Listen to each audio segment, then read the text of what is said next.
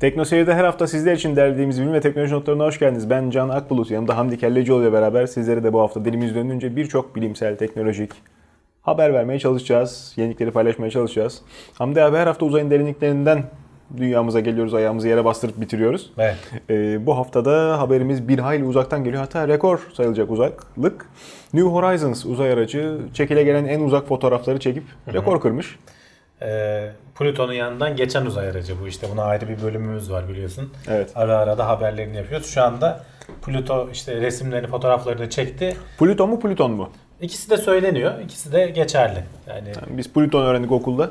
Yani Plüto de, de, de deniyor, Plüton da deniyor. İkisi de geçerli.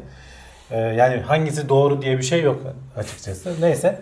Ee, onun yanından geçti. En yakın fotoğraflarını çekebildik. Bayağı net fotoğraflarını çektik. Sonra kendisi de yeni bir hedef e, belirledi. NASA'nın görevlerinde zaten birazdan sıradaki habere de geleceğiz. Hep ana görev yapılıyor ama alet gönderilen uzay aracı mutlaka onu aşacak e, bir şeyler sonuca ulaşıyor. Bunda da işte e, Kuiper kuşağındaki bazı cisimleri hatta işte adaylar vardı adaylar arasından biri seçildi falan filan oraya yönlenecek. E, onların resimlerini işte yakından gene resimlerini çekebilecek ki dünyadan bayağı uzak. İşte en son tabi ara ara bu uzay boşluğunda giderken uykuya dalıyor. Tekrar işte kendini bir uyandırıyor. Pili idare etsin. Mesaj gönderiyor. Ben buradayım işte sistemlerini deniyor falan.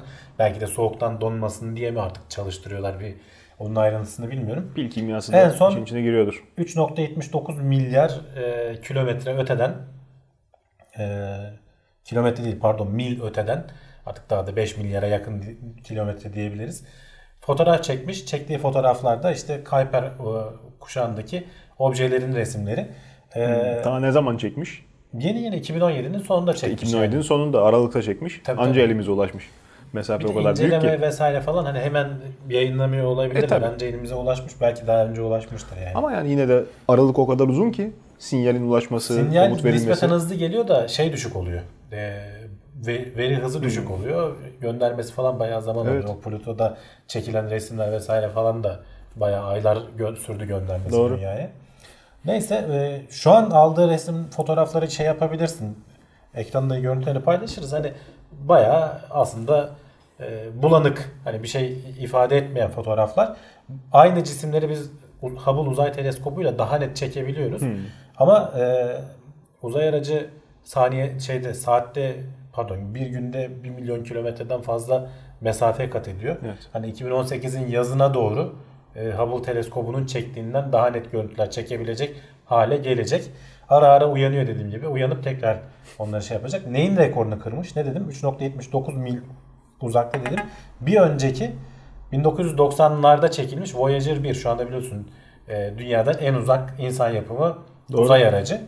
E, onun çektiği soluk mavi nokta diye çok ünlü bir resim vardır. Carl Sagan'ın da işte biraz ünlü ettiği. E, Kozmos'un girişinde miydi o? Belgeselin başlangıcındaydı galiba. Galiba. Böyle güzel şiirsel bir anlatımla bütün insanlık, bütün işte yaşayan canlılar, gelmiş geçmiş liderler, şairler herkes bu soluk mavi noktada yaşadı diye senin evrende ne kadar küçük olduğunu gösteren güzel bir şeydi. Oymuş işte. Onun da rekorunu kırdı şu anda. O çekildiğinde 3.75 milyar mil ötedeymiş. Bu işte 79'da ve daha da gidecek işte. Daha da gidecek, Rekorları, kendi rekorunu kıra kıra gidecek. 2019'da falandı galiba yanlış hatırlamıyorsam. 2018'in sonu ya da 2019'da mı? O 2019'un sonu muydu bu? e, gideceği yerin yere ulaşması. Tam onu hatırlamıyorum. Onu bakarız. Bakmak Bir lazım. zaman eğer buralarda olursak biz hala mutlaka zaten haberini yaparız. Tabii. Hatta belki ayrı bölüm bile çekeriz yeterince veri olursa elde. Valla güzel sürprizler oluyor. Ee, uzay araçlarının işte az evvel de söyledin hep NASA'nın yaptığı şeylerde bir görev uzatma, bir yeni e, vazife eklenmesi biraz da cihazın umulandan daha uzun ömürlü çıkmasından Evet. yani en azından yapanların değil de tahmin eden gözlemcilerin umduğundan daha uzun ömürlü çıkmasından ileri geliyor. Bu kadar artık e, tüketimin hızlandığı, işte bir şeyleri kullanıp atmaya teşvik edildiğimiz dönemde de böyle makineler hala yapılıyor olması gayet önemli. Bir diğeri o. Neden bahsediyoruz? Ha işte NASA'nın NASA'nın Opportunity uzay aracı. Bu sefer yeni bir kilometre taşını geçmeye Mars'ta gezen gezginlerden bir tanesi. Eh. Son gönderilen değil. Son gönderilen Cu- Curiosity daha büyük zaten.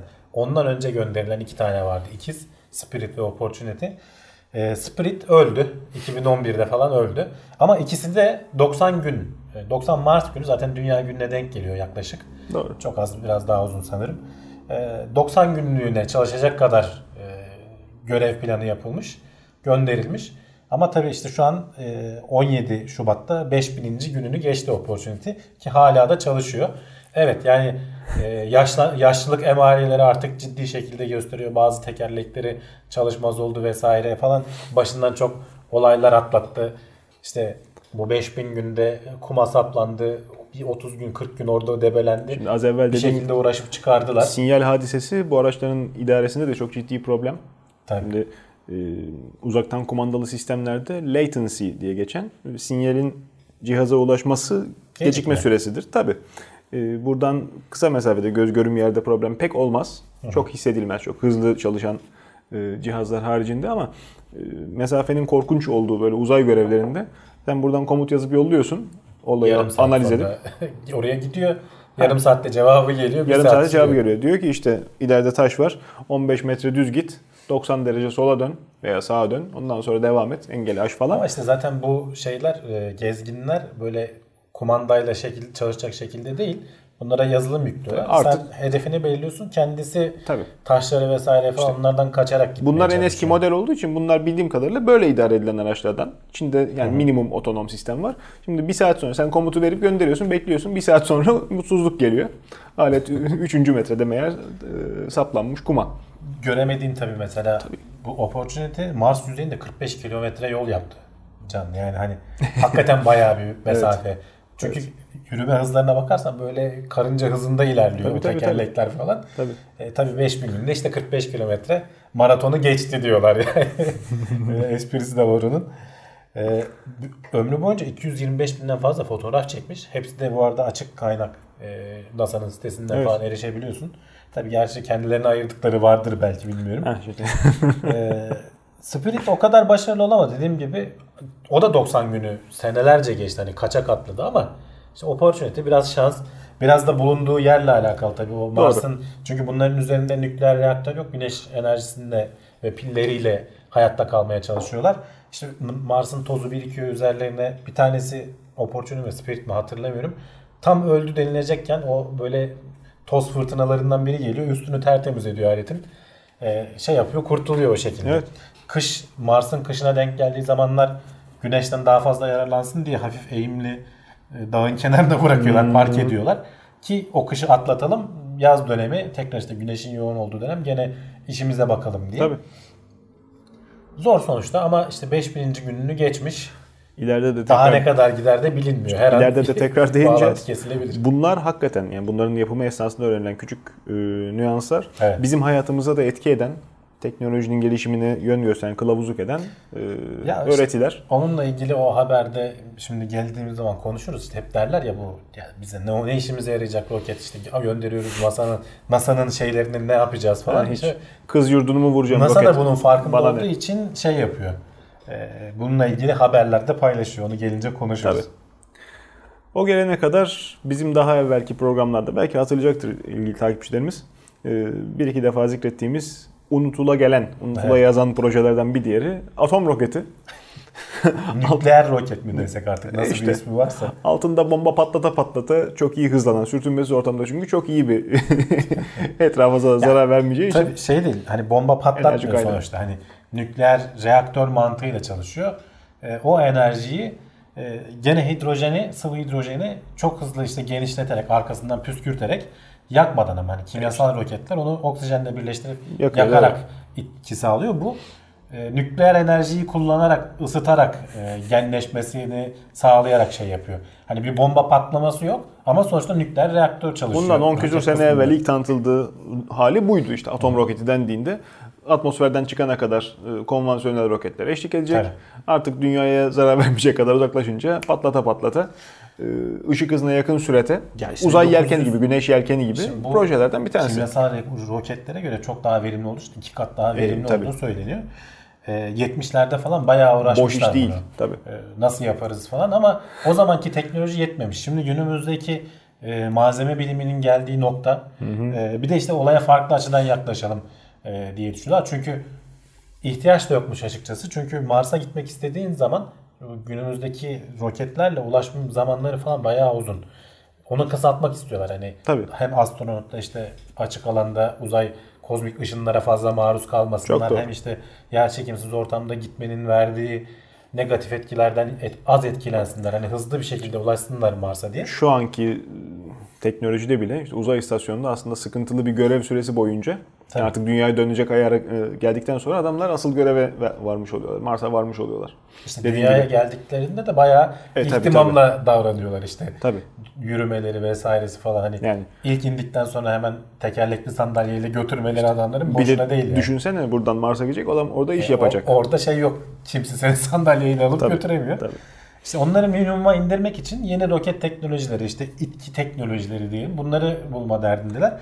Geçmişe de geri dönüyorlar. Zaten NASA'nın bu e, projeyi de şey başlığı altında. Oyun değiştiren teknolojiler dairesi gibi bir şey var adamlar. Hani Game Changing Technologies diye. Orada yeniden bunu ele alıyorlar. Eğer başarabilirsek anlattıkları da şu 1970'lerde falan biz zenginleştirilmiş aşırı zengin yüksek zenginlik oranına ulaşmış uranyum atomlarını falan kullanıyorduk. Tabii bunların radyoaktivitesi, kontrol edilebilirliği falan filan daha zor, daha sıkıntılı. Şimdi daha düşük yoğunluklu zenginleştirilmiş. Hem maliyeti açısından bulunması daha kolay. Doğru. He- Hem de işte kontrol edilebilirliği açısından daha iyi gidiyorlar. Hem de günümüzde geliştirdikleri malzeme teknolojileri falan 1970'lere göre çok çok aşama kaydetti. Yeniden biz bunu diriltebilir miyiz? Çünkü başarabilirsek gerçekten verimlilik açısından çok daha iyi uzay araçları yapabileceğiz. Harika teknolojiler var geçmişte unutulan çeşitli sebeplerden dolayı. Daha evvel de söylemiştim yine. İlgi takipçilerimiz hatırlayacaktır. Ford'un Detroit fuarında 1950 senesinde yine e, hafızam beni yanıltmıyorsa sergilediği konsept var. Nükleon. E, isminden de anlayacağınız üzere atom enerjisiyle çalışıyor alet. E, içinde küçük bir nükleer reaktör var. E, 5 kilo yakıtla 1 milyon mil menzil sunuyor bir yakıt ikmaliyle araba. İyiymiş. İyi tabii ama Hiç işte araba. neden üretilmedi acaba diye insan aklında soru işareti oluşmuyor. Hemen. Her an patlayıp da ortalıkta. Ya burada da tabii bir Konya başka- Ankara yolunda kaza olmuş galiba diye buradan gördük Orada mantar bulut- bulutunu. mantar oluşmuş. ya tabii hani bunlar işin esprisi muhtemelen o kadar güçlü olmuyor hiçbir zaman içine koyduğun Sene şeyler. 1950. Evet. Tabii ama yani yine de. Ya onu şöyle düşün. Şimdi mesela hep şeyden bahsediyoruz ya biz. İşte yapay zeka şöyle, işte SpaceX şunu yapıyor bilmem ne. Her yılların bir şeyi var. Moda, İşte bir zamanlar genetik jargonu var kopyalamaydı. işte. 50'lerde de bu nükleer teknolojinin en patladığı yıllar. Öyle. Her şeyi oradan acaba çünkü sınırsız enerji kaynağı işte acaba neler yapabiliriz falan. Ama işte en yapabildiğin baba yiğit şey oluyor. Çernobil. Ee, yok Çernobil değil. Çernobil'e gelene kadar çalışan bir sürü düzgün reaktör var. Canım var da işte baba yiğit deyince Hayır. ben o sıfatı Ee, ona uygun gördüm. Yok canım nükleer denizaltılar diyorum yani bayağı çalışan. Hani araba yapamıyorsun ama işte büyük gemiler, denizaltılar vesaire falan. Orada da işin komik tarafı e, senin Çünkü yakıtın, büyük. senin yakıtından evvel içerideki personelin yakıtı bitiyor. Evet. Orada da hesaba katılmaya da. Su ikmali, yiyecek ikmali falan yapmaları gerekiyor. O kadar uzun suyun altında kalabiliyor ki. İşte bu teknolojiler boşa teknolojiler değil. İşte çeşitli vesilelerle önce fikir öne atılıyor. Ondan sonra işte oyun değiştiren bazı arkadaşlar üzerinde çalışıyorlar böyle. Bir şeyler bir şeyler geliştikçe hiç ummadığımız yerlerden önümüze faydası geliyor. Şimdi işte e, bunlar da değerlenmiş. NASA bir şeyler açıklamış. Bugüne kadarki uzay çalışmalarının hayatımıza verdiği, getirdiği katkılar. Can aslında her sene açıklıyorlar. Spin-off diye bir onların sitesi var. NASA Spin-off diye aratsınlar. Orada böyle her sene rapor şeklinde. Çünkü sonuçta buralara deli gibi kaynak yatırılıyor. Çok doğru. Ee, Amerika'da da bilirsin hep hani dizilerde de bir jargon vardır işte vergiyi verenlerin parası Vergi nerelere gidiyor, tabii. boşa mı gidiyor falan. Tabii tabii tabii. İşte bunun olmadığını Vergi Amerika'da en kutsal şey. Yani Evet. sen benim paramı çarçur edersen o çok çok büyük bir vermezsen Sorumluluk. de çok ciddi E sıkıntıların tabii. oluyor. E tabii. E, ver- verdiğin zaman Bizim işte pek alışık ediyorsun. olmadığımız kültür. E, NASA'da bunları işte biz bu paraları nereye harcadık? Sizin hayatınızı nasıl kolaylaştırdık? Herkesin aklında bir teflon tava hikayesi vardır. Bak daha neler var. Bu bir iki tane böyle yazı bulabildim. Mesela e, bebek mamalarındaki şeyin e, zenginleştirilmiş bebek maması diyor işte. Omega 3 e, yağ asidinin bebekler için çok faydalı olduğunu buluyorlar. Astronot yiyecekleri araştırırken. Buradan elde edilen işte bir patent e, firmalara veriliyor veya NASA, NASA bazen kendi çalışmıyor firmaları çalıştırıyor. Mesela SpaceX'te veya Boeing'de vesaire falan gibi hani biz hep haberlerde yapıyoruz ya onlara para vererek araştırma yaptırtıyor. Günün sonunda o firmalar devletin de desteğiyle elde ettikleri patentleri şeye dönüştürüyorlar. Ürünlere dönüştürüyorlar gerçek hayatta. insanlara satılabilir ürün haline getiriyorlar. Şu anda piyasada bulunan e, formüllerin %99'unda bizim bu araştırmalarımızda elde edilen veriler kullanılıyor diyor. Dijital kameraların teknolojileri, o CCD teknolojisi hep zaten fotoğraf çekme falan üzerine NASA'nın şeyleri biliyorsun. Onun geliştirilmesinde çok ciddi katkımız var diyor. E, uçakların bilirsin kanatlarının kenarında küçük bir kanatçık vardır dikey. E, durur böyle kanadın Türbülans üstünde. azaltıcı. Türbülans azaltıcı aynen. Bunun da bizim araştırmalarımız sayesinde Tabii. e, hava yolları şirketlerinin daha az yakıt tüketmesini sağlıyoruz diyor. Tabii. Dolayısıyla bilet fiyatları hani son kullanıcı öyle yansıyor. Naka tipi hava girişleri vardır. Çok karakteristik şekli. Çünkü biz anlatırken fotoğrafı da girer. Ee, yarış arabalarında da kullanılır. Bazen farklı yerlerde de karşımıza çıkıyor. Yani sürtünme katsayısını arttırmadan hava emişi sağlayan o da NASA'nın tasarımı. Hı. Ya işte her şey o tür Vakum. şeyler. Ee, mesela GPS zaten hani söylemeye gerek yok yani olayın ilk e, uyduların gönderilmesi vesaire tamam askeri amaçlı ama izliyorlar. araştırmalar NASA üzerine. Bu e, şey yastıklar vardır ya viskos yastıklar vardır ya onlar Soba mesela şey yaptığın zaman bastırdığın zaman o halde kalır bir miktar sonra zamanla yavaş Aha. yavaş Hafızalı sünger. Hafızalı sünger evet. Ee, o da e, gene NASA'nın test pilotlarını özellikle uçaklarda falan rahat ettirmek için biliyorsun astronotlar falan çok yüksek G'ye maruz G kalıyor. kuvvetlerine maruz kalıyorlar. Bunları nasıl rahat ettirebiliriz diye. Yine işte uluslararası arama ve kurtarma sistemi pilotlar falan bir yerlere düştüğü zaman astronotlar düştüğü zaman böyle aktive edebilecekleri yerlerini belli eden sinyal göndericiler. Evet. Ee, bunlar da yine NASA'nın tasarımı. Benim en çok ilgimi çeken kamyon tasarımı diyor. Aerodinamik tasarımını biz yaptık diyor. Şu, şu an yollarda gördüğünüz kamyonların çok büyük oranda görünümünü NASA'nın araştırmalarına borçlusunuz diyor. Bilmiyorum ne kadar abartıyorlar. Ya işte diğerlerinde de Çünkü olduğu hepsi için bak bu söylediğim şeylerin bağlantılarına baksınlar. Hepsi için ayrı ayrı bağlantılar var. Şimdi- hani hangi araştırmada nerede yaptıklarını falan veriyorlar. fikir babası NASA'dır. Yani ilk bunu ortaya E, tabii, atan NASA'dır ama ondan sonrasında üzerinde oynama yapanların da hakkını yememek Ya, lazım. tabii ki canım. Diğer Yani. şeylerde de şimdi bebek maması da mevzuydu. Orada da formülü mükemmelize. Yani sonuçta omega açısından zengin ama acı olduktan sonra bebeğe biraz zor içirirsin. hani o ilk başta söylediğimi tekrar söyleyeyim. NASA doğrudan kendi başına bunları yapıyor şeklinde değil. Öyle bir intiba Devletin oluşmasın. onlara ayırdığı kaynağı belki bazen kendi başına bazen de e, yüklenici firmalara kaynak sağlayarak. Birazcık da şu anda hani biz böyle işler yapıyoruz ama bunun size doğrudan faydası oldu demek için bunu bu şekilde Tabii, bu ağızdan tabii. konuşuyorlar. Onlar İşte da farkında zaten vaziyette. binalardaki şok emici böyle büyük amortisör sistemleri özellikle bu e, uzay mekiğinin fırlatma rampasını falan tasarlarken bayağı bunlarla uğraşmışlar. İnşallah tutup da Amerikan Savunma Bakanlığı benzer bir iş yapmaz. Onların da alaşımlarda Biz çok neler ciddi yaptık diye. katkısı var. İşte Afganistan'ı bombalarken Savunma aslında Bakanlığı'nın öyle bir alüminyum alaşımı... Tabii tabii. Onlar, onlar zaten bütçesini alıyor. tabii. Bizim işte teröristlerle savaşacağız dedin mi akan sular duruyor zaten. Ama işte NASA gibi böyle daha işin sivil tarafında olan kurumlar. Askeriyeden de gelen çok ciddi şey var. Ses duvarını nasıl aşmadı? Evet. Tabii tabii canım yani. o DARPA araştırmaları falan vesaire falan hep zaten. Su arıtma sistemleri işte mesela diş tellerinin saydam olanını bile Hmm. e, bizim işte araştırdığımız bir çeşit şey seramik, şeffaf seramik teknolojisi buna imkan sağladı diyor. Onun dışında başka mesela çarpışma testlerinin belki standartlarını vesairesini falan hani ilk şeylerini biz oluşturduk diyor. Öyle. E, Çünkü hani arabalardan önce belki şeylerle denendi bu uçaklarla işte belki test pilotlarıyla vesairelerle falan. Gönüllü bir albayım vardı. Unuttum adını. Adamcağız bu dummy e, çarpışma mankeni olmadan evet evet evet. E, çok ciddi işte O G kuvvetlerine maruz kalan frenleme evet. Roket e, motorlu bir vagona bağlamıştı kendini. Ondan sonra çok hızlı durduğu için bütün gözleri kırmızı olmuştu adamın falan. E, göz damarları patlamış. Sonra düzelmiş ama vücudunda kırılmadık kemik kalmamıştı. İşte onun dışında mesela enkaz altında kalanları çok hassas dinleme aletleriyle onların belki kalp atışına kadar dinleyebiliyoruz diyor adam. E bunları işte biz hani konuşuyoruz ya bazen e, uzaydan gelen ölçümler böyle saç telinin milyonda biri hassasiyetinde ölçmen gerekiyor bazı şeyleri. Anlayabileceğim E işte onlar tabirler kullansan saç teli falan. İşte milimetre diyelim Heh, yani tamam. milyonda bir işte nanometre seviyelerinde. Peki. Ee, ne bileyim işte ambulansların temizlenmesi mesela o da ilginç bir şekilde. Ee, Biz diyor ki gönderdiğimiz uzay aracının atmosferin üst katmanlarından geçerken işte serbest oksijen moleküllerine denk gelebileceğini biliyorduk. Bunların uzay aracı üzerinde nasıl etkisi olacağını ölçmek için işte o molekülleri üretme yöntemi, işte kullanma yöntemi. E bunları sonra şeye kullanıyorsun. Sen sterilizasyon ekipmanı olarak kullanıyorsun. Bir oksijen buharı oluşturuyorsun.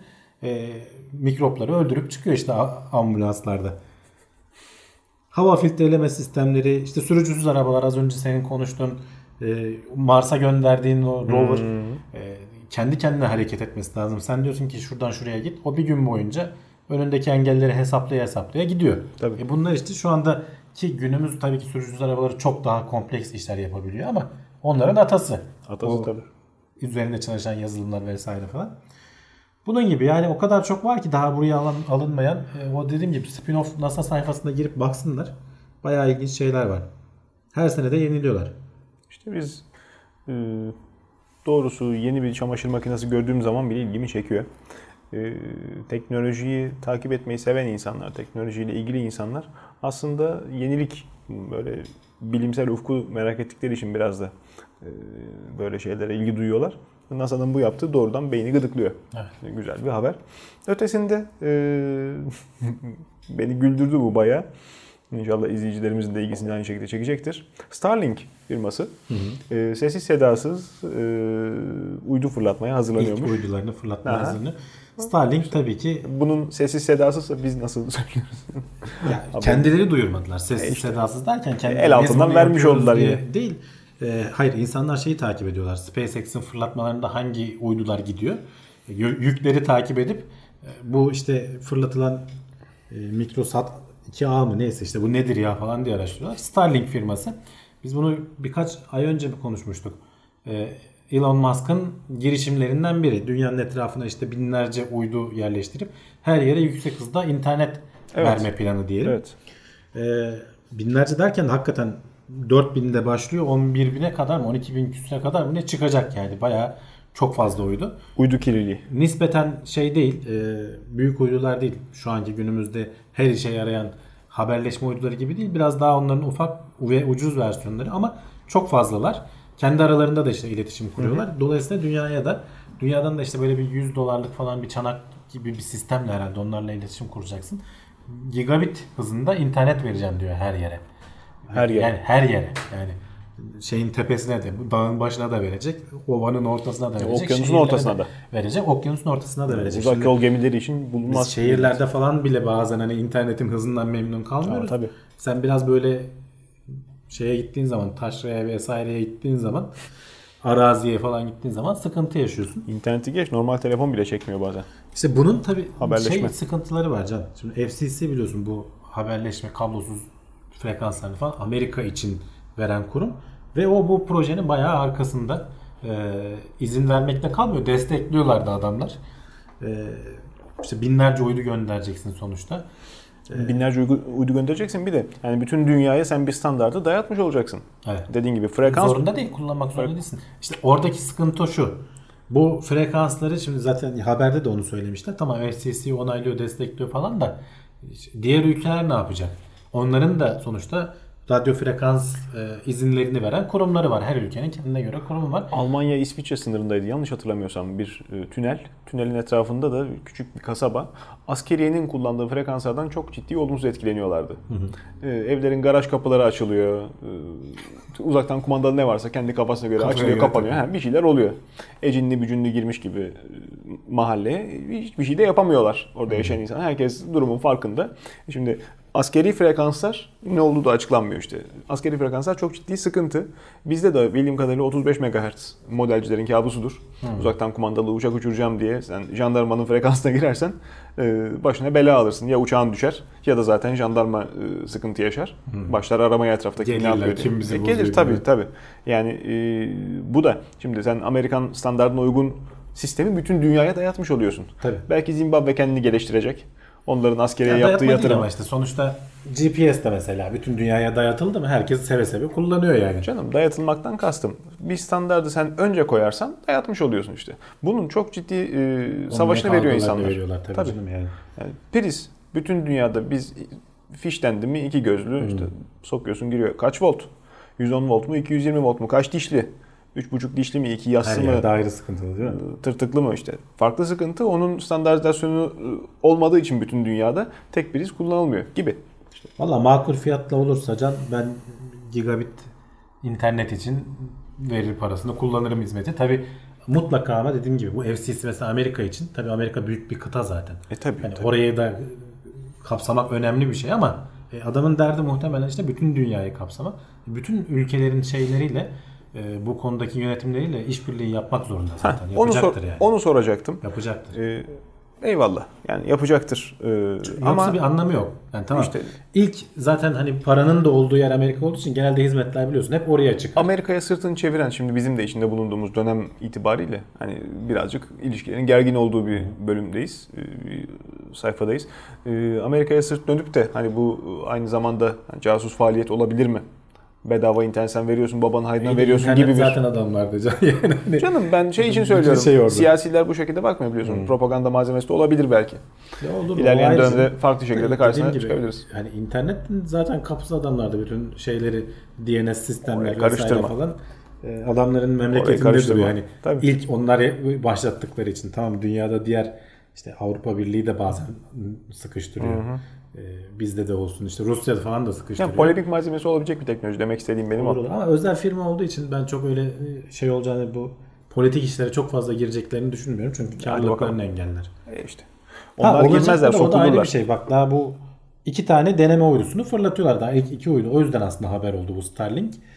Ee, ismini belki daha çok duymaya başlayacağız.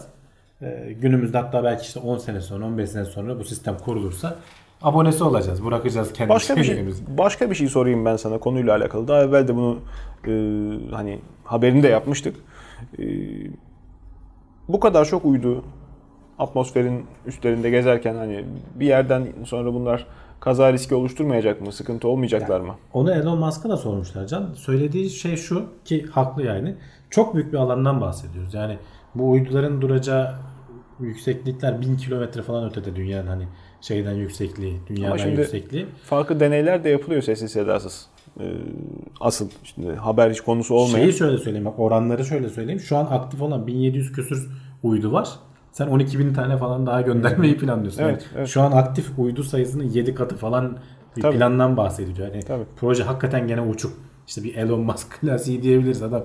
Gene anormal bir işlere kalkışıyor ama e, olmaması için de bir sebep yok. Onların hepsinin kontrol edilmesi çünkü uydular biliyorsun e, şeyde durmuyor hep orada durmuyor. Bazen yükseklik kaybediyorlar işte belki tekrar çalıştı. Bazılarının yenilenmesi gerekecek, bozulanlar Doğru. olacak. Hani binlerce uydunun düzgün bir şekilde çalıştırılması bile ayrı bir iş. Tabii. Kendi aralarında haberleşmeleri falan. Senin üzerinde durmayacak ki hep onlar geçecek. O sinyal kay- kaybolunca ne olacak senin yerdeki sistem falan. Bunların hepsinin planlanması, hesaplanması lazım. Bayağı derin bir iş yani. Yapılmaz değil bugünkü teknolojiyle. yani yapılmaz O da değil. zaten bu olayı hayalden, ütopyadan Yapılmaz çıkartıp en büyük işte proje haline dönüştürüyor. o konuştuğumuz şeyler bence. Politik anlamda. hani Evet. devletlerin izin vermesi vesaire falan. Onlar da İşte bugün hani öyle bir ortamdayız ki cart diye adam hava sahasını bütün dünyaya kapatabiliyor. Yani kafasına esiyor veya öbürü diyor ki ben size bomba sallarım. Geçmişte bunun yapılmış örnekleri var. Ee, biraz kafaları bozulduğu zaman Rusya ile Amerika gerginken stratosfere atom bombası sallayıp e, Amerikan uydularını düşürmeye çalışmışlar. Yani de- denenmiş fantastik Deniyor, projeler de tabii, yok tabii. değil. Yani böyle bir çatı inşallah kazasız belasız kurulur çünkü e, şey güzel, sistem güzel veya işte diğer memleketlerin katılımıyla da başka bir şeyler olur. Öte yandan e, dünyanın yapısını değiştirmeye biz sadece uydu göndererek müdahil oluyoruz gibi dursa da bir taraftan küresel ısınma çok ciddi sıkıntı. Küresel ısınmanın e, tabii iki farklı görüş var. Bir, kimileri diyorlar ki çok çok ciddi artık geri dönülmez şekilde dünya e, ısınıyor. Kimi insanlar da diyorlar ki dünya belli periyotlarla zaten ısınır soğur. Bu şu anda magazincilerin abartması tamam sanayi devrimi kömür mömür bir şeyler ama e, eninde sonunda dengeyi bulacaklardır. Onların e, savını destekler türde bir haber, bir beklenti. Güneş önümüzdeki 30 yıl içerisinde %7 e, enerji kaybedecekmiş dünyaya gönderdiği. dünyaya ulaştırdığı enerjinin %7 azalması Evet. ihtimali var. Onun da sebebi şu. e, Güneş kendi içinde bir periyodu var. 11 yıllık bir periyodu var. E, bu periyotlar dahilinde e, işte manyetik alanı ile ilgili bazen aktifleşiyor, bazen pasifleşiyor. Üzerinde hatta güneş lekeleri falan filan duymuşsundur bununla alakalı konular. Aktifleştiği dönemlerde de dünyaya bazı sıkıntılara neden oluyor. İşte uyduların Tabii canım. bozulması, dünya yüzeyinde elektrik kesintileri falan gibi. Pasifleştiği dönemde de ulaştırdığı ışık yani enerji azaldığı için bazı bölgelerde soğumalar oluyor. İşte en son hatta 1700'lerde mi 1600'lerin sonu 1700'lerin başında mı olmuş? Ee, İngiltere'deki o Thames Nehri donmuş, Baltık Denizi donmuş. Hatta bu sayede işte İsveç orduları Danimarka'ya denizin üzerinden yürüyerek geçip işgal edebilmişler falan. Hani öyle olaylara da neden oldu. Bir ara bizde de tarihi kayıtlarda var işte Haliç dondu falan filan. E, boğaz donmuş. Boğaz donmuş işte. Benim dedem hatta inmiş de yürümüş. Görmüşler. O boğaz dondu dediklerinde bu büyük buz kütleleri işte şeyden Tuna Nehri'nden geliyor. E, tamamen hani katı kas katı olmuş değil ama atlaya atlaya gidebiliyorsun Evet, hakikaten evet. belli bir yere kadar. İşte bunların sebebi böyle döngülere şey neden oluyor diyorlar bazı araştırmacılar. E, güneşteki bu işte aktivitelerin azalması vesaire. E, bu 11 yıllık periyotta dediğim gibi bu %7 11 yılın en düşük olduğundan %7 daha düşük olacağı söyleniyor. E tabi işte kümülatif olarak biriktiği zaman zaten süresi de böyle e, 70 yıl falan sürüyor hani bu duraksama döneminin diye. Yani Evet. öyle 10 yılda, 15 yılda, 20 yılda bitmiyor. Dolayısıyla acaba küresel ısınmayı tersine etki ederek biraz azaltır mı diyorlar ama e, küresel ısınmanın asıl nedeni atmosferdeki sera gazları. Onlar çok daha fazla etki ediyor bu güneşten gelen Öyle. ışınların geri kaçmasını önlüyorlar. Bizim kendi ısıtmamızı dünya üzerinde tutmayı sağlıyorlar. Tedbirler alırsak alacağımız tedbirler artık geri dönülmez nokta olma e, hüviyetini belki değiştirmiş olur. Alacağımız tedbirler biraz işe yarayabilir ama e, ben işte dünya e, umurumda olmadan hani e, ne yapıyorsam yapayım diye bir şeyleri yakmak e, olduğu gibi o tabiatı kirletmeye devam etmek tam gaz e, bu etkinin e, telafi edebileceğinden çok çok çok daha ciddi zararlar verebiliyor. Ee, şey de söyleyeyim ne zaman olacağını tam olarak bilemiyoruz. Kestiremiyoruz. Çünkü bu E, tabii. e, işler hani 11 yıllık döngü de aşağı yukarı 11 yılda bir oluyor ama tam zamanını bilemiyorsun. 2030'larda falan başlayıp 2050'lere kadar uzayan bir alan vermişler. Aynı şekilde dünyanın da manyetik alanının belli periyotlarla kuzey-güney kutbunun değiştiğini biliyoruz. Geçmişteki o jeolojik kayıtlardan. Bu bu zamanlarda, bu yakınlarda gene dünya üzerinde de benzer bir kutup değişiminin olması bekleniyor ama ne zaman olacağı bilinmiyor ve bin senelerle ölçülüyor hani olma ihtimali. Belki de biz hiç görmeyeceğiz. Belki de bugün bu video yayınlanmadan olacak. Konuştuklarımız değişik, eskimiş kalacak. Belki de oldu. Bilemezsin. Henüz fark etmedik. Belki de o yani bu da böyle bir ışığı açayım düğmeye basayım gibi değil. Yavaş yavaş E işte. dönüşen bir şey. Yok olsa fark edersin. Çünkü Ya başlamış. şey değişiyor yani manyetik kutup değişiyor. Bir terslik var diyorsun. Güney Kanser vakalarında falan hani artmalar falan bekleniyor. Çünkü dünyaya gelen o güneşten gelen parçacıklar daha çok ulaşabiliyor o geçiş esnasında. Güneş patlaması da benzer bir risk. Ama yani güneş üzerinde insanoğlunun hiçbir hükmü olmadığı için sadece izleyici kalabiliyor. O yüzden insanların da psikolojisini bozmamak adına bu konuda çok fazla yayın yapılmadığını düşünüyorum. Yani başka bir sebebi olmasa gerek. Çünkü Yok, dilendirilmiyor. Psikolojisine bakmazlar can. Eğer bir tehlike varsa bilim adamları bas bas bağırır. Tehlike her zaman var. Vatandaş gene dinlemez zaten. Yok hayır. yani. Yok yok anlatamadım. Anlatmama Ee, gibi bir şeye gerek kalmaz zaten diyorum. şey evet öngöremiyorsun, tahmin edemiyorsun ne zaman olacağını. Güneş patlaması olursa en son e, Vahşi Batı'da tutmuşlar kaydını. Bütün bütün- güneş patlamaları da ye- büyüklüğü önemli yani. Ufak tabii. tefek patlamalar İşte bir hafta boyunca bütün e, telgraf hattı gitmiş. Elektrikli hiçbir şey çalışmamış. O zaman o olduğu için tabii etkisi o kadar olmuş ama bugün olduğunu düşünsene. Evet. Küresel kaos. ne bankacılık kalır. elektrik kesintileri falan. Ama Evet, işte evet. şeyi diyorum yani deprem mesela İstanbul depreminin artık kesin olacağı söyleniyor ama ne kadar önemsiyoruz? Ona rağmen yeni projelerimiz Yani hadi ya yeni projelere de uygun yapıyor değil mi de eskileri ne durumda? işte. Yani onlar bile tartışmalı işte. O yüzden sen 2050'lere doğru güneşte bir şeyler olacak falan desen kimse sallamaz. Gizlemene gerek yok yani onu söyleyeyim. Hatta Evet, tam tersine evet. daha çok söylemen lazım. Hmm, çok acayip. Çok acayip. İnsanoğlunun içindeki durum. içinde bulunduğu durum. Evet. Bir taraftan biz alabildiğini umursamazken tabii herkes e, her konuya aynı vurdum duymazlıkla yaklaşmıyor. Özellikle çocuk bekleyenler, dünyaya getirecekleri bebeğin e, kazasız belasız gelmesi, kaşı gözünün sağlam olması için bir hayli ihtimam gösteriyorlar. Meraklılar da, haklılar belki. E, yeni bir sistem geliştirmiş insanlara hitap etsin diye. Anne karnındaki bebeğin genetik kodunu okuyabilecekmişiz artık. Hastalık tespiti için. Vallahi bilmiyorum. CRISPR deyip İşte duruyoruz. bir sonraki aşamasında da Evet. o var. Okumak kal- kalmıyorsun. Müdahale etmeye de başlayabilirsin. Şimdi burada önemli olan şu Can. e, anne karnında bebeğin işte belli hastalıkları şu anda da uygulanıyor. Yani ilk mesela 3 aylık işte Çok kaba. testler var. Tabii. Tabii, işte zaten ultrasonla falan bakılıyor. Hani bu ense kalınlığına falan bakılıyor. Down Doğru. sendromu var mı vesaire falan. Öyle durumlarda gebeliği sonlandırma hakkı da veriyor sana devlet. İstersen hani dünyaya hiç getirmeyi mi seçebilirsin eğer etik açıdan uygun görüyorsan kendine. Şimdi bu testte e, normalde bebeğin anne karnındayken genetik e, malzemesi, DNA'sı diyelim anneyle karışıyor aslında. Annenin dolaşımına da geçiyor. E, bu annenin kanından parçalarak normalde sen yapmak istesen eski teknolojiyle bayağı bildiğin o amniyotik e, sıvının içinden geçip bebekten kan alman gerekiyor ki bu da e, hastalıkları bulaştırmana neden olabilir. İşte enfeksiyon riski falan var yani. Tercih edilmiyor yani. Mümkün Tabii, tabii, mertebe uygulanmak istenmiyor.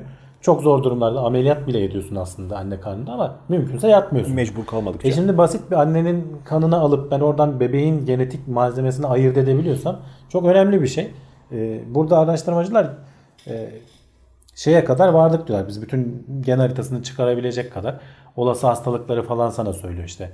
Ee, belki müdahale ediyorsun işte bir sonraki aşamada senin söylediğin CRISPR gibi bir teknikle. E yani belki işte, müdahale tabii. edip değiştirme noktalarında da gelecek uzun vadede. Müdahale değiştirme işin içine girdi mi o hastalıkla kalmaz. Belki de gebeliği sonlandıracaksın işte. Veya tabii. E, istemeyeceksin dünyaya o öyle bir hastalığı olan bir çocuk getirmek.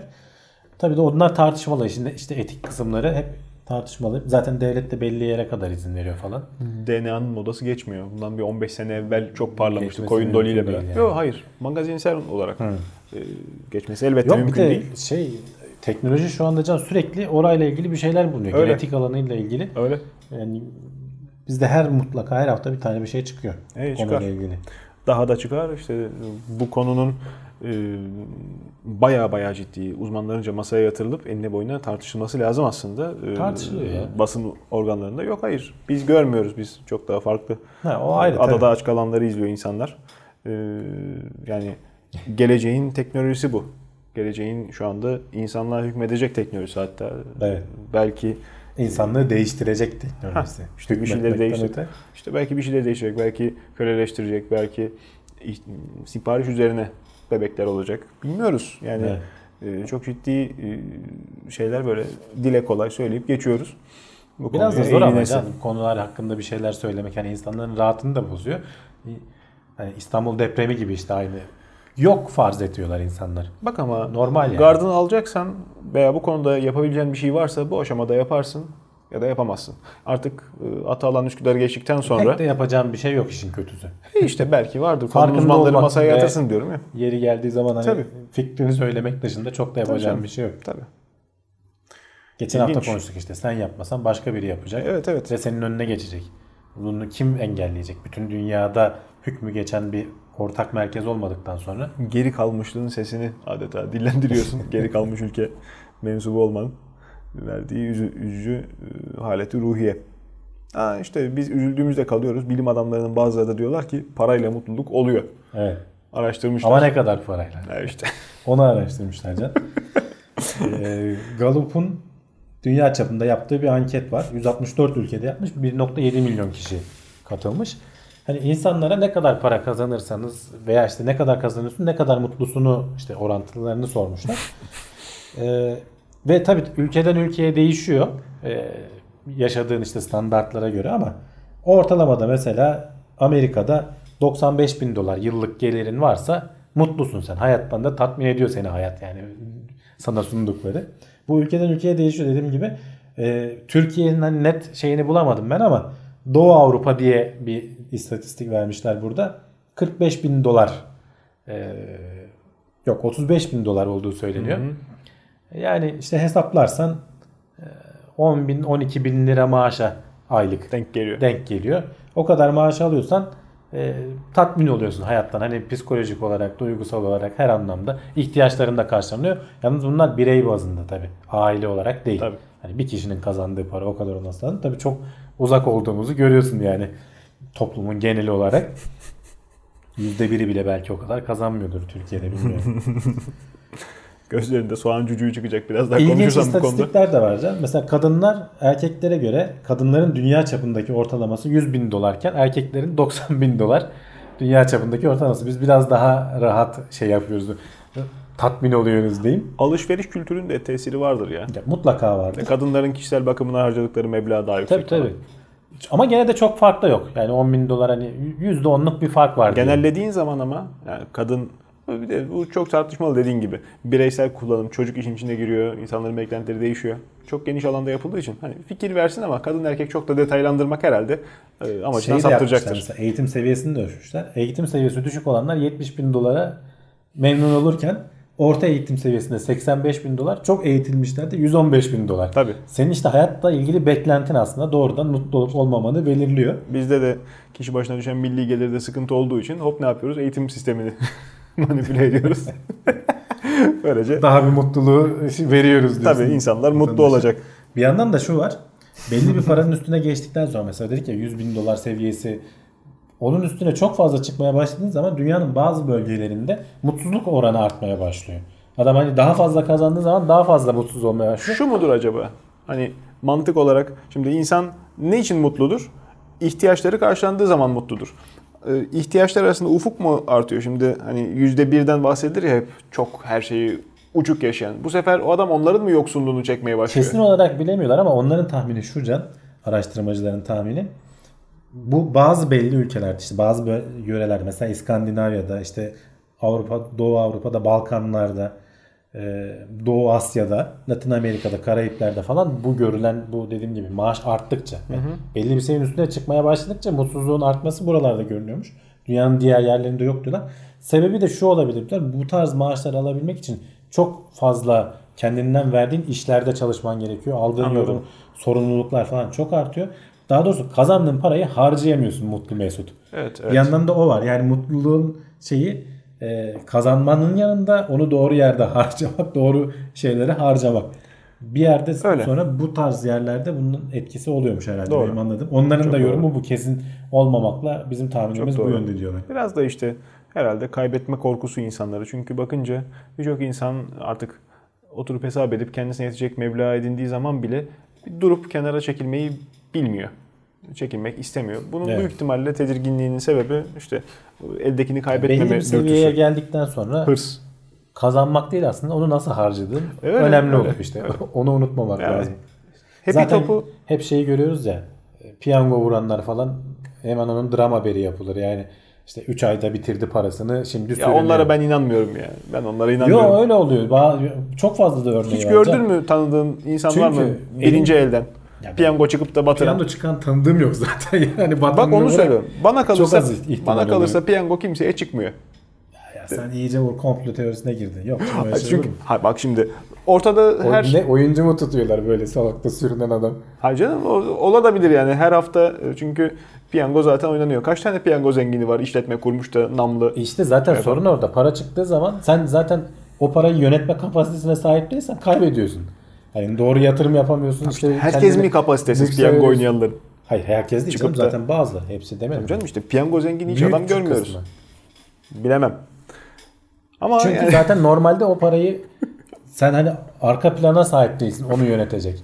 Olsan zaten kazanırsın belki yavaş yavaş hani şans da yardım ederse. e işte Şans çok yardım edince geri tepiyor. Yönetemiyorsun. miras yedi sendromu. E onlar da oluyor tabii. Senin yakanı bırakmayanlar falan da oluyor.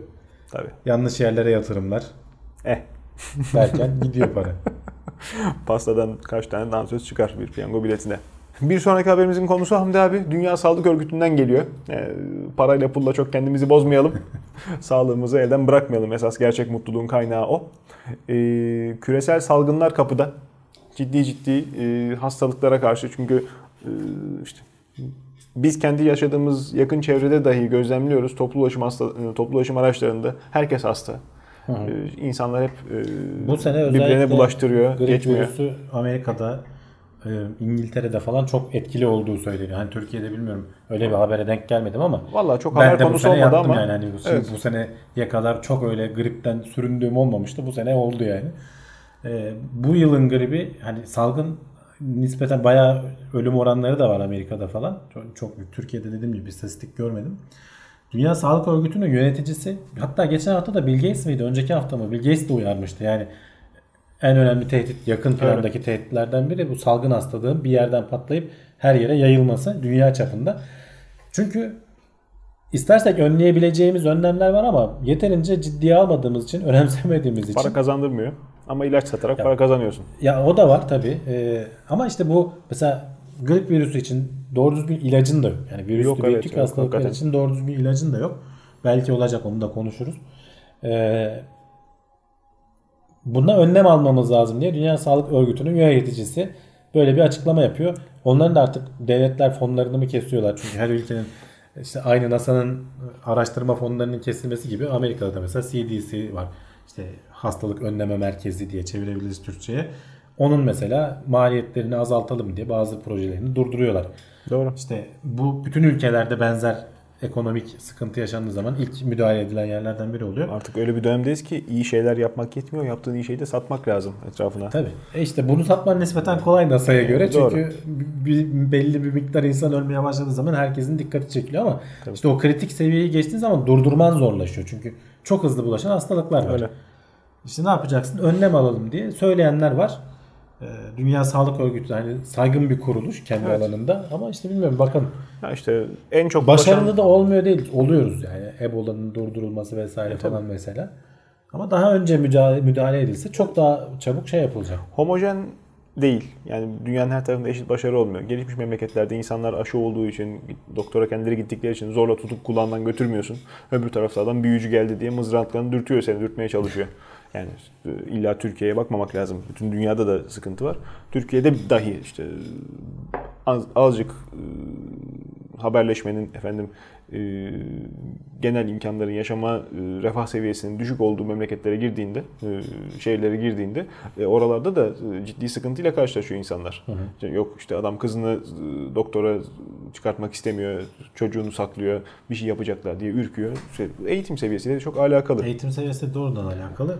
Bir de Batı'da da aşırı aldığın hizmetle de alakalı. Tabii aşırı koruyucu anneler bu sefer diyor ki işte vay e, hatalı aşı yapıyorsun bu sefer çocuğun kolunu kestiler tutuyor 1992'de haber çıkartıyor ben oğlumu aşılatmam diyor. Tabii bir de onlarla da- uğraşıyorsun. O, o da bir ayrı. O da ayrı mesele. Ayrı boyutu Ha, için. işte en çok salgın hastalığı olan işte zikrediyoruz grip. E, insanlar hala virütik hastalıkta antibiyotik alıyorlar çatır çatır. Ya asıl buradan mı başlamak lazım bilmiyorum.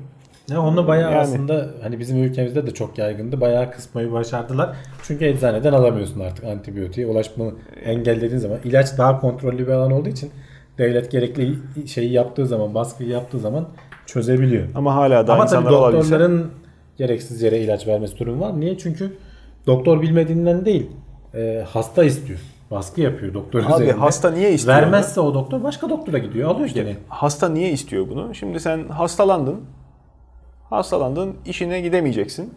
E, Tabii o da var. Ha tabii. işte hangi ara hastaneye gidip kuyruk bekleyeceksin de randevu alacaksın, özel hastaneye mi gideceksin? Kuyruğu bırak biz konuşuyoruz da işte grip hastalığının tedavisi yatarak dinlenmek işte 3 gün 4 gün neyse. Ha işte yani. yani. ha, kim izin alıp da patronundan 3 gün evde yatma şansı bulacak? Adam yani. da yani fantazi olsun diye evde ilaç koleksiyonu yapmıyor.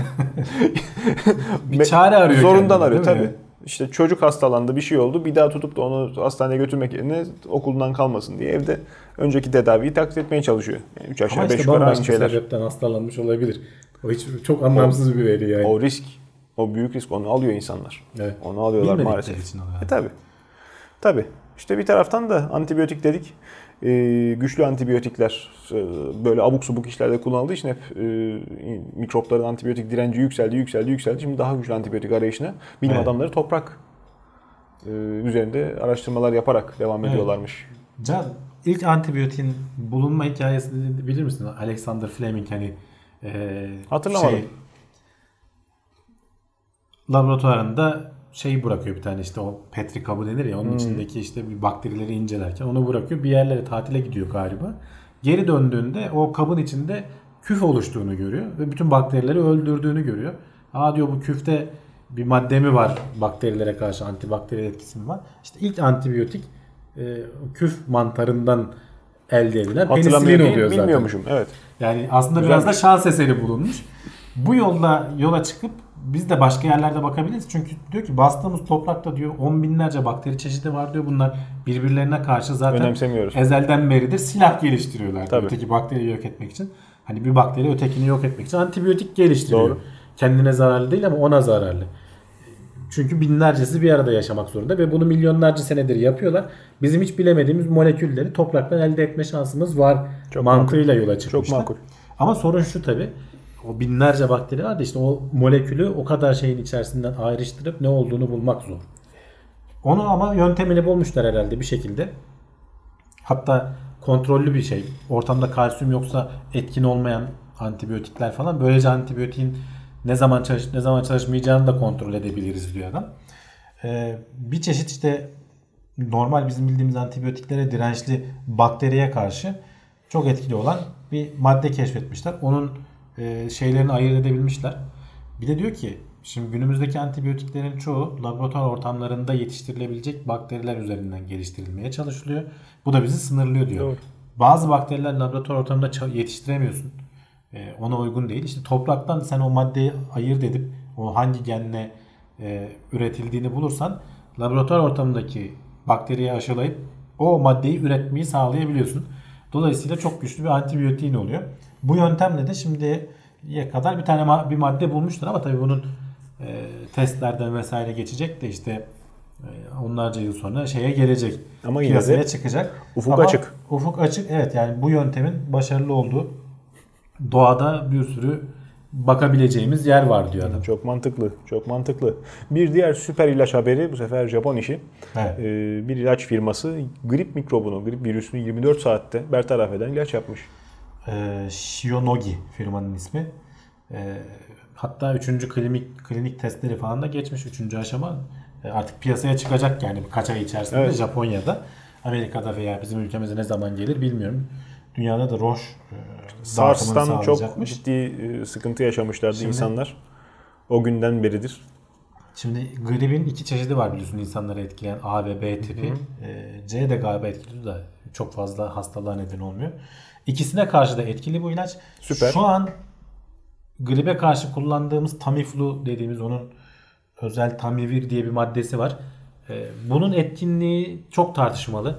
Hani 4 günde ge- geçecekse işte 3 güne düşürdüğü falan söyleniyor hani en iyi ihtimalle.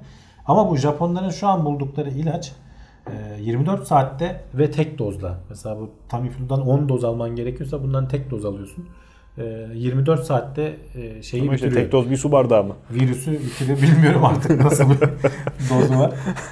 Ee, ama hani kullanması gripin kolay diyorlar. Ee, sen hasta olan bir de virüsü öldürdüğün için şeye bulaşmasını da engelliyorsun. Çok daha Tabii. çabuk müdahale edebiliyorsun. 3 gün süren hastalığın bulaştırmayı Tabii canım, yeteneğini düşün. Bir günde halledebildiğini Canım düşün. 3 gün sürüyor, hastan, hastalanıp iyileşiyorsun. Öbür adamdan sana bir daha bulaşıyor.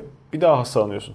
Yani aynısı bulaşmaz artık. Hani bağışıklık işte- sistemi şey yapar da başka senin zaten zayıf olduğu için Bu sene onu yaşadık. başka bir şey bulaşır Bu üstüne. sene onu yaşadık. Zaten öyle çifter çifter gelir arda Evet arda. evet. İşte bu zaten araştırmayı da şöyle e, HIV'in falan e, HIV'e karşı işte bulunan yöntemlerle onlardan yararlanarak biz bu e, ilacı ürettik diyorlar.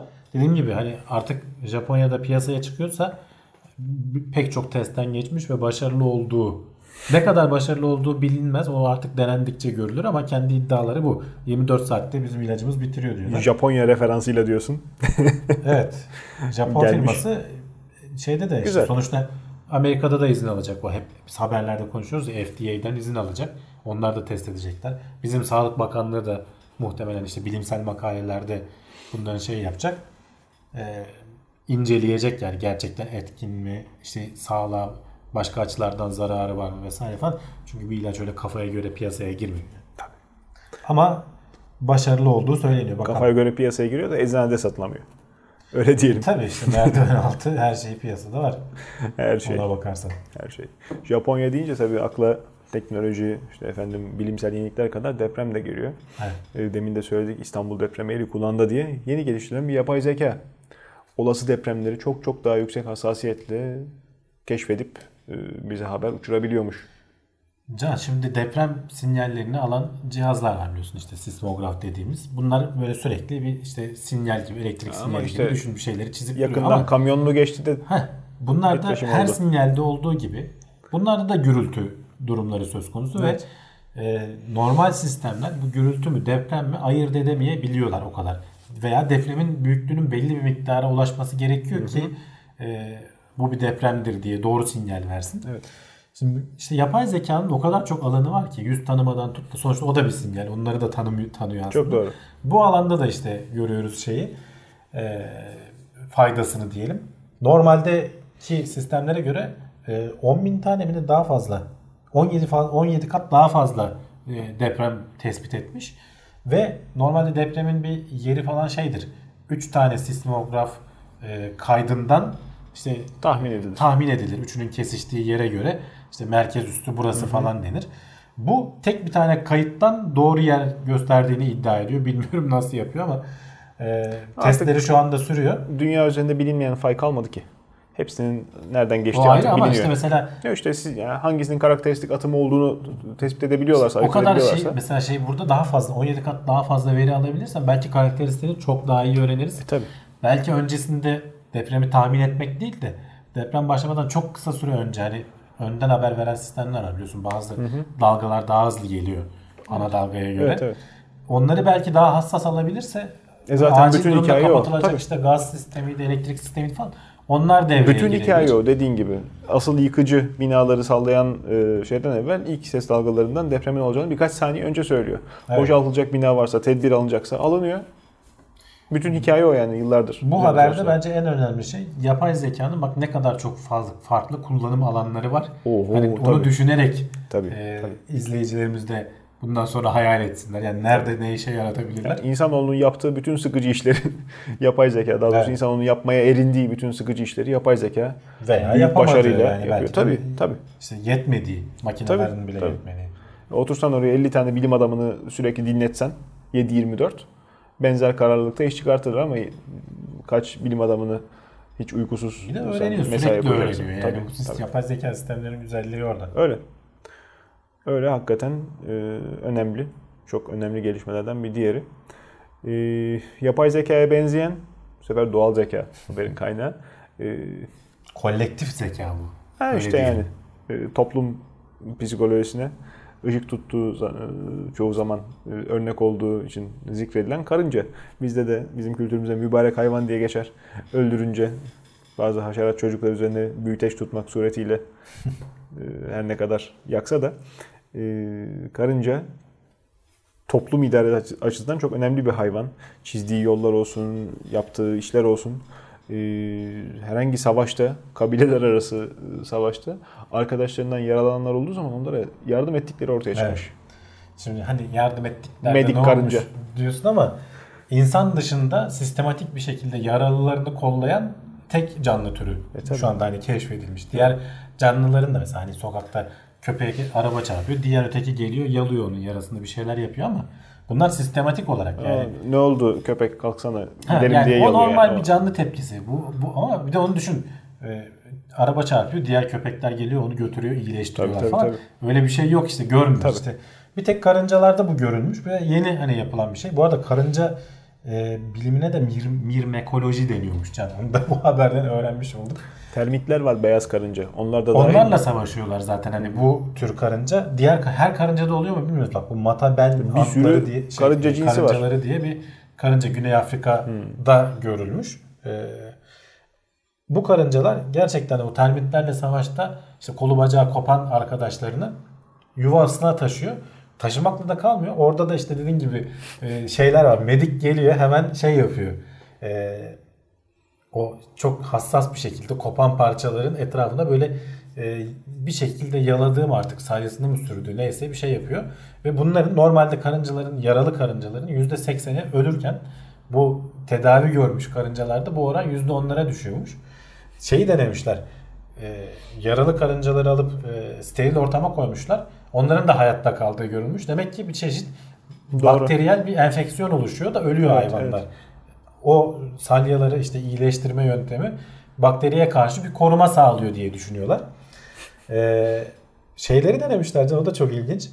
Ee, yaralanan karınca etrafta işte yardım edecek başka yoksa mesela o yol hattı oluşturuyorlar ya kendince böyle seke seke gidiyor. Yardım edecek karınca gördüğü zaman yatıyor böyle yarı futbolcu gibi debelenmeye başlıyor dikkat çekmek için. Tabii. Şey de yapıyorlar tabii bu arada her karıncayı taşımıyorlar. Eğer ölümcül yara aldıysan e, onu bırakıyorlar diğer karıncalar Evet. ki boşa enerji Kaynak israfı harcamayalım. Taşıyabileceğimiz başka bir şeyler taşıyalım. E, araştırmacılar denedikleri şey şu. e, belli bir feromon salgıladıklarını buluyorlar. Gerçekten böyle normalde iki bacağı kopanları falan taşırlarken beş bacağını falan koparıp gerçekten ölümcül hale getiriyorlar. Feromon basıyorlar. Yardım etmeye geliyor diğer karıncalar. Karınca kendisi direniyor. Beni bırakın. Ben hani ben kurtulamam sizi Evet. yavaşlatırım. Ee, video şeyleriyle falan incelemişler hani hareketlerini bayağı ayrıntılı bir şekilde. O da ilginç yani böyle bir kolektif e, zeka diyelim. işte Yanlış buna. hatırlamıyorsam karıncanın beyni yok. İp merdiven sistemi öyle değil mi? Ya bir me- Öyle yok, diye hatırlıyorum. Bilmiyorum hani o kadar Sin- Sinir düğümcüyle çalışan bir hayvan. Sinek gibi işte e, çok basit. basit tabii. Hatırlayan basit veya yani. işte kaynaktan kontrol edecek biz irticalen konuşuyoruz. İzleyicimiz varsa e, hemen de düzeltebilirler. Hani basit kelimesi doğru yani hani sonuçta. Çok basit yani tertibat olarak çok e, baktığın zaman zaten küçük hayvan. İçeriği de çok basit görünüyor ama işte bir arada bu kadar e, ciddi bir organizasyon yürütebilecek e, sistem özelliği gösteriyor olması hakikaten Evet. takdire şayan. Birilerinin de can ta Güney Afrikalara gidip orada karıncaları Aa, canım. inceleyip oralara küçük kameralar yerleştirip yuvalarında ne yaptıklarını görmek için oraya da kamera yerleştiriyorlar. Yani tamam bu karınca götürüyor da ne yapıyor? Nasıl biliyorsun? Hayvana yapay yuva yapıyorlar. Bildiğin kamera sistemleri yerleştiriyorlar. Uğraşıyorlar. Karıncaya da yani. verici takamazsın ki. Yani çok küçük. çok küçük. Ee, karıncanın cinsi çok fazla. Ateş karıncası mı diyorlardı. İşte soktuğu zaman iğneleri de var. Soktuğu zaman tabancayla ateş edilmiş kadar çok acıtan e, karınca cinsi. Amazon'da mı nerede bir yerde ağacın tepesinde 30-40 metrelik ağacın tepesinde yaşıyor hayvan. Ta gidip onu bulup da Çarpılan var ha, diyorsun. ona çarpılıp ondan sonra onunla ilgili bilimsel araştırma yapan dahi var işte. Bilim adamıyla işsizlik arasındaki çok ince bir çizgi böyle o sınıra yaklaşıyor insanlar. Bayağı fon ayrılıyor onlara. Canım, fon ayrılıyor da işte yani. Gidiyor orada sonra onun sonucunda uğraşıyor. Sayfalarca makale yazıyor. Gelişmiş- o makaleyi dergiye kabul ettirmek için Gelişmiş uğraşıyor. memleketlerde işsizlik maaşı da var. Hamdi abi Var yani şimdi var. bakarsan Ama işte orada da kadar değil. sokakta Bir de sonunda sabahlamak şey yok. E, O bir şeyleri başarmış olmanın verdiği tatmin yok. Can. kalım. Önemli olan o. İşte işsizlik maaşının olduğu memleketlerden biri de Almanya. Bir sonraki haberimizin konusu. Hava kirliliğiyle mücadele etmek için toplu taşımayı ücretsiz hale getirmek. Bir sonraki planları her Evet. şehirde değil bazı şehirlerde pilot uygulamaya başlıyorlarmış. Amaçları ama her yerde yapmak. Bu zaten bizim medyaya da Evet. e, bayağı şey oldu, konu Ya bu- oldu, gündeme geldi. Dile kolay çünkü hani toplu taşıma sisteminin kendi içinde bir dinamiği var. O bilet paraları da ihtiyaç Ya duyulan aslında hani adamlar Meblağ. keyfinden de yapmıyorlar. Çünkü Avrupa Birliği'nin belirlediği şartlar var. Onlara uymak için e, biliyorsun şeylere de çok yatırım yapıyor Almanya. Bu işte güneş enerji sistemlerine vesaire. Bazen yetmediği için kömüre yüklenmek zorunda kalıyorlar. İşte Fransa ile aralarında hani temel Bildiğim bir fark kadarıyla var. da Avrupa'daki en büyük kömür e, madeni Almanya. Kömür kaynağı en büyük Almanya'da. E- endüstrisi de çok gelişmiş. E, tabii. Karbon salınımı falan yüksek. Öyle. Bunları azaltmak için işte bin türlü yol arıyor. Zaten tahminler de hani şu an işte Avrupa Birliği standartlarına işte gelecekteki standartlarına uyabilmesi için 1.2 trilyon dolar harcaması lazım diyorlar. Evet. Altyapı yatırım yapması lazım diyorlar. İşte bu elektrikli arabalar dahil işte ne bileyim şeyler e, toplu taşımanın ücretsiz olmasını niye istiyorlar? İnsanlar araba kullanmasın. Toplu taşımaya hani ücretsiz gitsinler. Tabii onu hani o konforundan vazgeçip Hollanda gibi ne kadar kişi gidecek o da ayrı konu. Bunu sadece Almanya'da değil. Daha önce Paris'te denemişler Fransızlar. Bir hafta falan sürmüş vazgeçmişler. Çünkü kolay bir iş değil. Değil. Hem o ağın parasının çok ciddi bir kısmı hakikaten o bilet fiyatlarından geliyor, paralarından geliyor. Bizdeki gibi de değil tabii. Hani onların de- sistemi çok daha düzgün işleyen. Bak bizde de düzgün işlememesinin sebeplerinden bir tanesi yapılırken daha yapım aşamasındayken yapılan e, hatalı ölçümler. Şimdi bizde e, en azından hani büyük şehirlerde gözlemlenen e, tutarsızlığın sebebi canım. Baştan Ya şey- şehir kurulurken Allah cezamızı vermiş zaten. Tabii doğru söylüyorsun 15 da. milyonu sen bir yere yerleştirirsen onun trafiğini nasıl Hadi çözeceksin? 15 milyonu Mümkün katma. yani.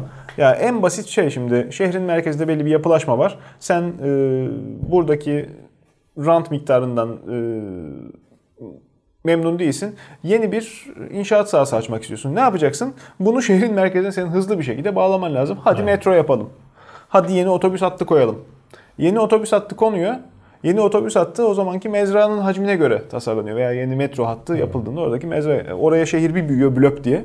İşte ondan sonra oraya ikinci metro hattının gelmesi gerekiyor. Üçüncünün gelmesi gerekiyor. Metro olsa yine kurtarmıyor. Metro Canım, bizde. Örnek bizdeki yani birçok büyük şehir mimarisine bakınca arkadaşlar görebilirler aynı hatanın tekrarlandığını tekrarlandığını. Bunun çünkü hata değil bir yöntem olduğunu düşünüyoruz. İstanbul'u da 15-20 milyon haline getiren şey buydu. Bu. Başka bir şey değil. E, Metrobüs ilk yapıldığı zamanı hatırlıyorum Yani ben. Tek o- tük insanlar biniyordu. Civardaki otobüs hatlarını kaldırdılar. Metrobüsün gittiği yere bir İstanbul daha yapıldı. Evet. O bütün insanlar Bir de şey oluyor canım. izdiham Yani o şehir kaçınılmaz. planlamalarını yapıyoruz güzel tamam. Ama sonra uymuyoruz. Zaten problem orada. E, tabii. Uymamak için Yönetim hemen- değişiyor en Yönetim basitinden. değişiyor. Bir şey oluyor. Çünkü o oy almak için hakikaten şey yollardan. Vatandaş da buna şey yapıyor. Neden oluyor aslında. Hani sonradan şikayet ediyor ama vatandaş da bir şekilde neden oluyor Evet buna. evet. Birileri de tabii ki cebine paralar da giriyor bazı insanların. Ondan sonra da içinden çıkılmaz bir hale geliyor işte şehir olarak. Trajik bir hikayesi vardır bunun. Hani. Ya ben Almanya'da bak şeyi çok ilginç bulurum her zaman. Nüfusumuz aşağı yukarı aynı. Bizden biraz daha fazlalar. En kalabalık şehri 6 milyonda en son ben bir ara Wikipedia'dan bakmıştım. Bütün şehirler şöyle 6 milyon, 5 milyon, 4 milyon, 3 milyon, 5 milyon, 2 milyon. Yani hiç böyle 200 bin olup da 15 milyon olan dengesiz yerler yok. Adamlar böyle bir nüfusu her yere yaymışlar. Her şehirde her Bilmiyorum, imkan var. Bunun sebepleri abi. vardır. Belki planlama mı sadece? Belki coğrafi şartları daha uygun. Birkaç falan. defa benim de gitme şansım oldu. Yani uçaktan bakınca bile en yoğun, en kalabalık şehrinde dahi ağaçlık, Hı. ağaç örgüsü, yeşil örgüsü korunmuş. Yani tamam şehrin en merkezine kadar e, bizdeki gibi gökdelenleri, bizdekinden daha iyi gökdelenleri var ama yani gökdelenlerin olduğu yerde bile ağaç, yeşil dokusu korunabildiği kadar muhafaza edilmiş. İnsanlar yine hani şehre e, adım attıklarında birkaç dakika mesafede rahatlayacaklar bir park, bir bahçeye ne bileyim Bir yer bulabiliyorlar. bulabiliyorlar. Yani beton yığını yığını beton taş taş taş. Öbür tarafta da Allah'ın dağı berri yaban değil. Ötesinde e, deminki mevzuya bir kere de ben e, dönelim isterim.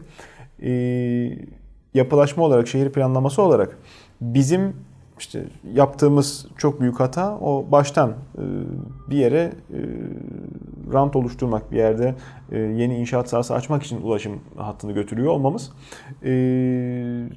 Birileri oturuyorlar, çiziyorlar. Yaptıkları planlama güzel olsa dahi bir sonra gelen yönetim tarafından iptal ediliveriyor ama Tabii. adımlar atılmış oluyor. Çok trajik hikayesi bizde İstanbul Üniversitesi. Bildiğim kadarıyla yine dünyada tek.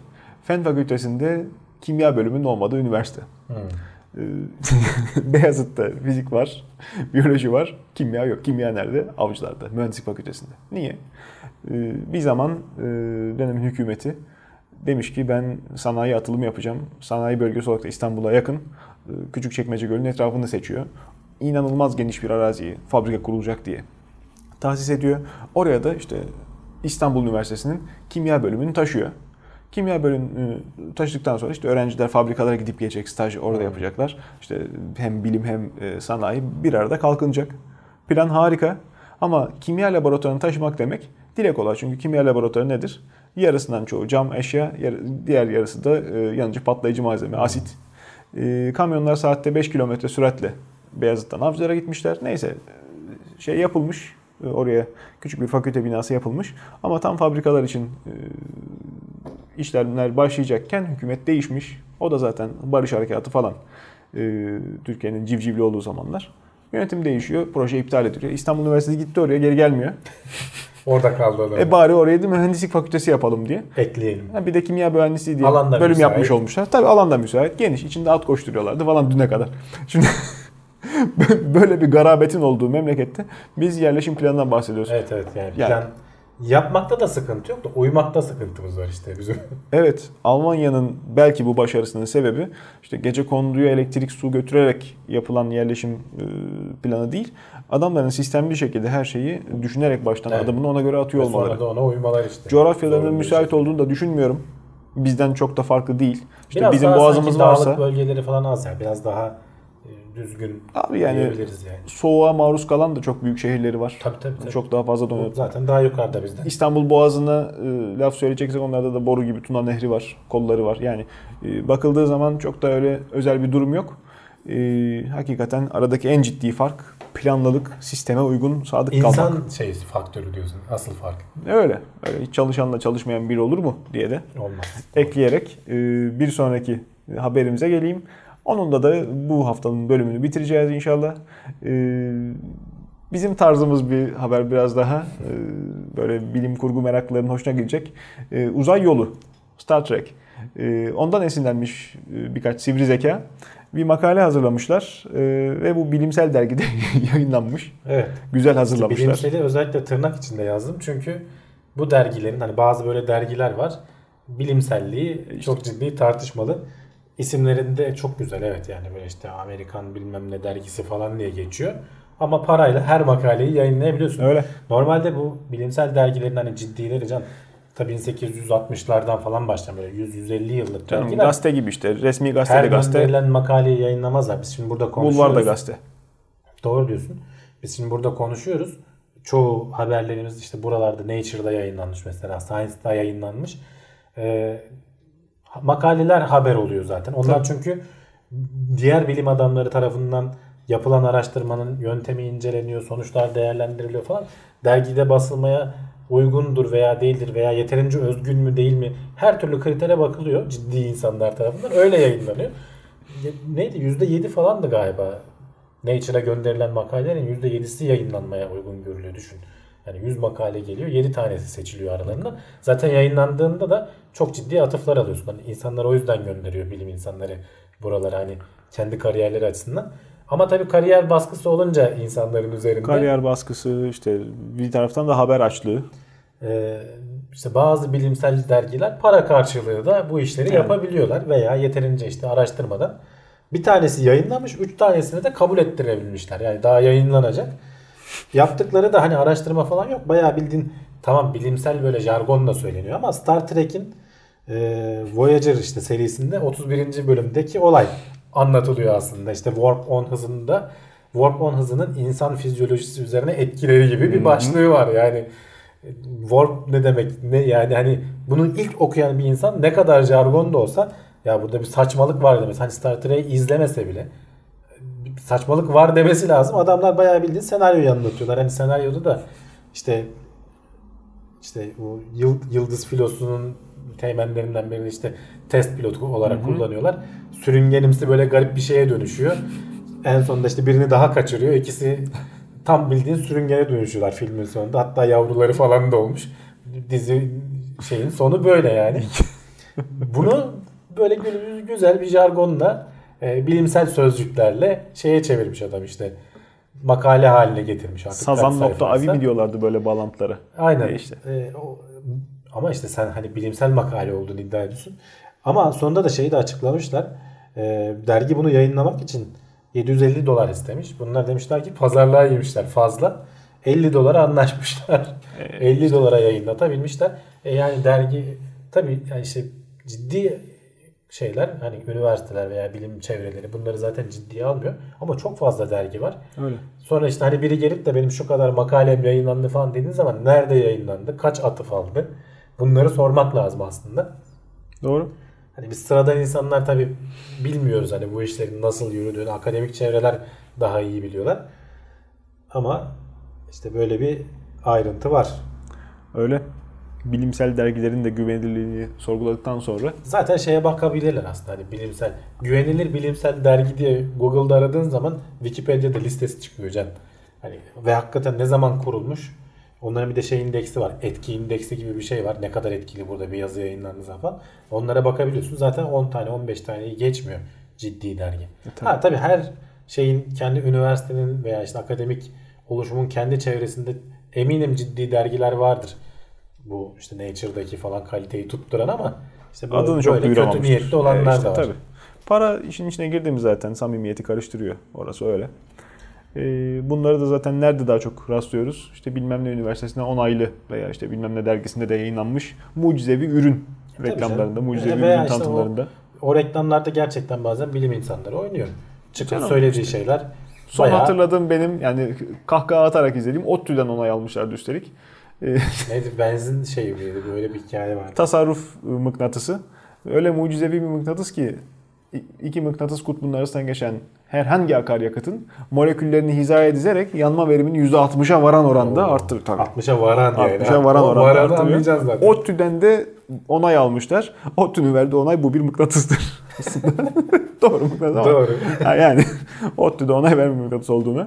Kullanım alanları çok. Yani e, orada ama şeyin kötü niyeti var. Hani ODTÜ'nün niyet kötü Yok niyeti canım. yok.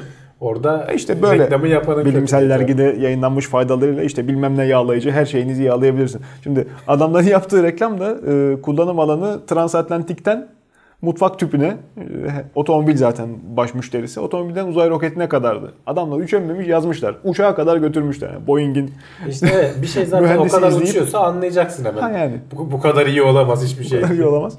Ama var. Ee, çok fazla gündeme gelmese de internet ortamında el altından satılan işte bir yerlerde e, belki ilan vesilesiyle insanlara ulaşan e, saçma sapan ürünler var. Herhangi me- mevzuda, herhangi mecrada e, Ya biz de rastlayabiliyoruz. zaten ara ara bunun haberlerini yapıyoruz. Daha önce de yaptık buna benzer haberler. E işte. Böyle uydurma yazılar e, dergilerde yayınlanabiliyor makale olarak. Biz de dergi değiliz ama işte derginin aldığı modern form biraz da videoya döndü. Ee, elimizden geldiği kadar titiz davranıp e, mümkün mertebe bu tip şeylerden kaçınmaya çalışıyoruz. Evet. Sizden de aynı titizliği göstermenizi bekleriz. Oldu da hata ettiysek e, affetmekle kalmayınız. Lütfen e, Yorumlarda bize de bize bildiriniz. haber ulaştırınız. Biz gardımızı alırız duruma göre çeki düzen veririz kendimize. E, sonraki programda da aynı titizlikle yapmaya çalışacağız. Şimdilik hoşçakalın. Bizi izlemeye devam edin. İyi seyirler.